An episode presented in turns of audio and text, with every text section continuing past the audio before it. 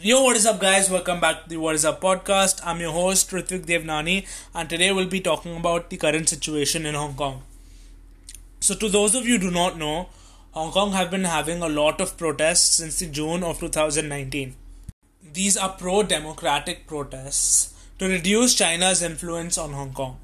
China already has a huge influence on Hong Kong because of Hong Kong's electoral framework. 1,200 people are chosen as representatives of various sectors in Hong Kong who form the election committee and prepare a list of ideal candidates for being the chief executive of Hong Kong.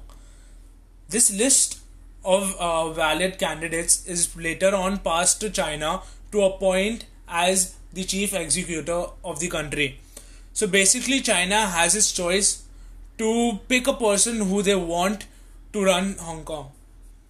So basically, the Chinese government appoints a person to run their agenda in Hong Kong. In the June of 2019, Hong Kong accepted an extradition treaty by China allowing China to take HK prisoners over to China. This led more power into China's hands, therefore, Hong Kong citizens started to protest. These protests continued until the lockdown happened because of coronavirus. However, after the restrictions were removed, protests started happening again. This time it was because of a new security law implemented by China. This security law would penalize any person breaking away from the country, undermining the power or, or authority of the central government, using violence or intimidation against people, and people doing any activities by foreign forces that interfere in Hong Kong. However, taking the Chinese perspective into consideration, Hong Kong is actually a city of China. Therefore, China is allowed to do anything uh, it likes with its cities. However, because China wouldn't leave Hong Kong alone, the United Kingdom are accepting refugees from Hong Kong. However, the United Kingdom isn't taking any rigorous action against China. This is because they don't want to shoo away new investors.